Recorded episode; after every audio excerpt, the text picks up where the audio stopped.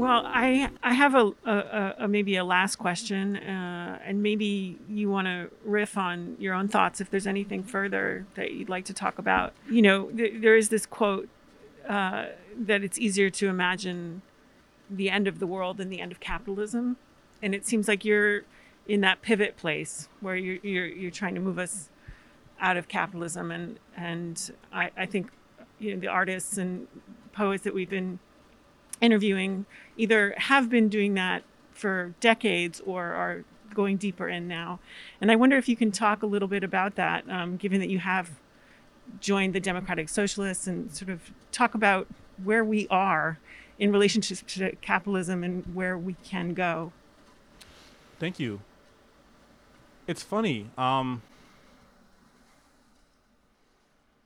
there's a, there's a capitalism has managed to entrench itself in our psyche so deeply in the past several hundred years that people can't imagine any th- any world without it. Just like you said, I mean, you watch these you you can watch these apocalyptic sci-fi movies of like the world ending and everything, and be like, oh yeah, I understand what it means for all the buildings to be burned out and people to be wandering around looking for food scraps, but to talk about the end of capitalism, that's you're right. That is who can. It's hard for people to imagine what that is. Um, and it's funny for me because I actually uh, actually came. I spoke a little bit about getting interested in democratic socialism through the Bernie Sanders campaign, but I didn't tell my own story of how I kind of like came out of the closet as a socialist to myself, um, which was you know in the summer of 2016. I was in the shower actually, and I was just you know having my my deep philosophical shower thoughts, and it dawned on me that you know slavery uh, was an example of capitalism. Um, it was human beings who were slapped with price tags. Um, sold on open on markets and traded as commodities.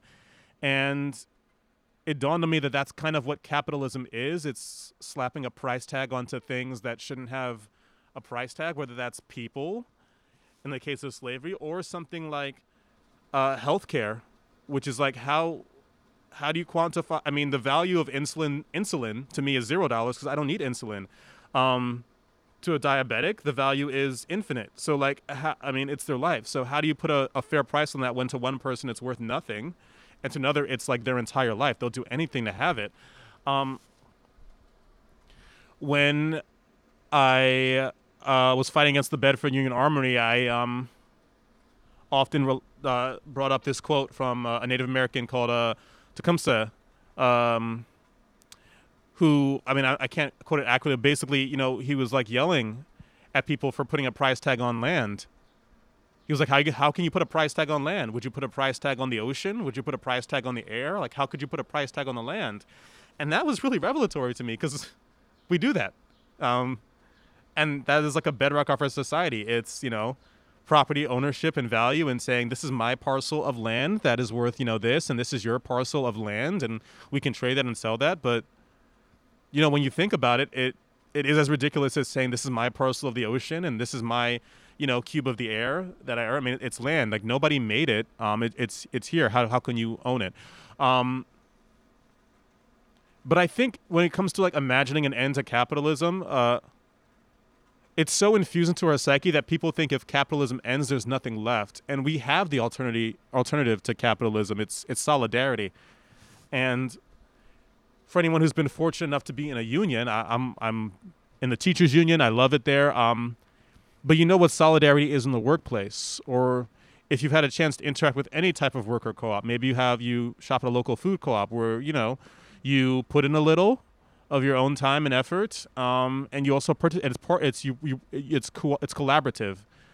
It's not totally distance and um, you know isolating the way capitalism is, and I think in this crisis too, we've had a chance to see a little bit about what the end of capitalism is. Uh, look at the stock market. Somebody called on Twitter, somebody called the stock market like a, a graph of rich people's feelings, and it's just, uh, you know, when they're feeling good about stuff, you know, the stock market's going up. When they're feeling like nervous, it's going down. That, that's literally what it is. So the stock market is just tanking, and yet like on the ground, you're seeing all these mutual aid networks spring up that are self fundraised. Um, I participate in a group called Bed-Stuy Strong. It's around two to three thousand members that are doing food drops, uh, medicine deliveries for vulnerable people in the community, um, and it's all um, you know self-funded and you know volunteer-oriented. It's not top-down. It's not a for-profit structure, and yet our communities are still able to take care of themselves in a way that doesn't involve a traditional like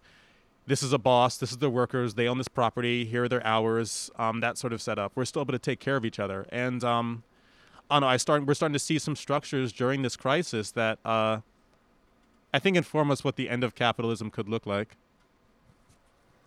I love hearing you speak. It's wonderful. Thank you so much. And we're looking forward to doing a poetry slam with you and some of the poets uh, from these areas uh, in a couple weeks later this spring. So I'm looking forward to it too.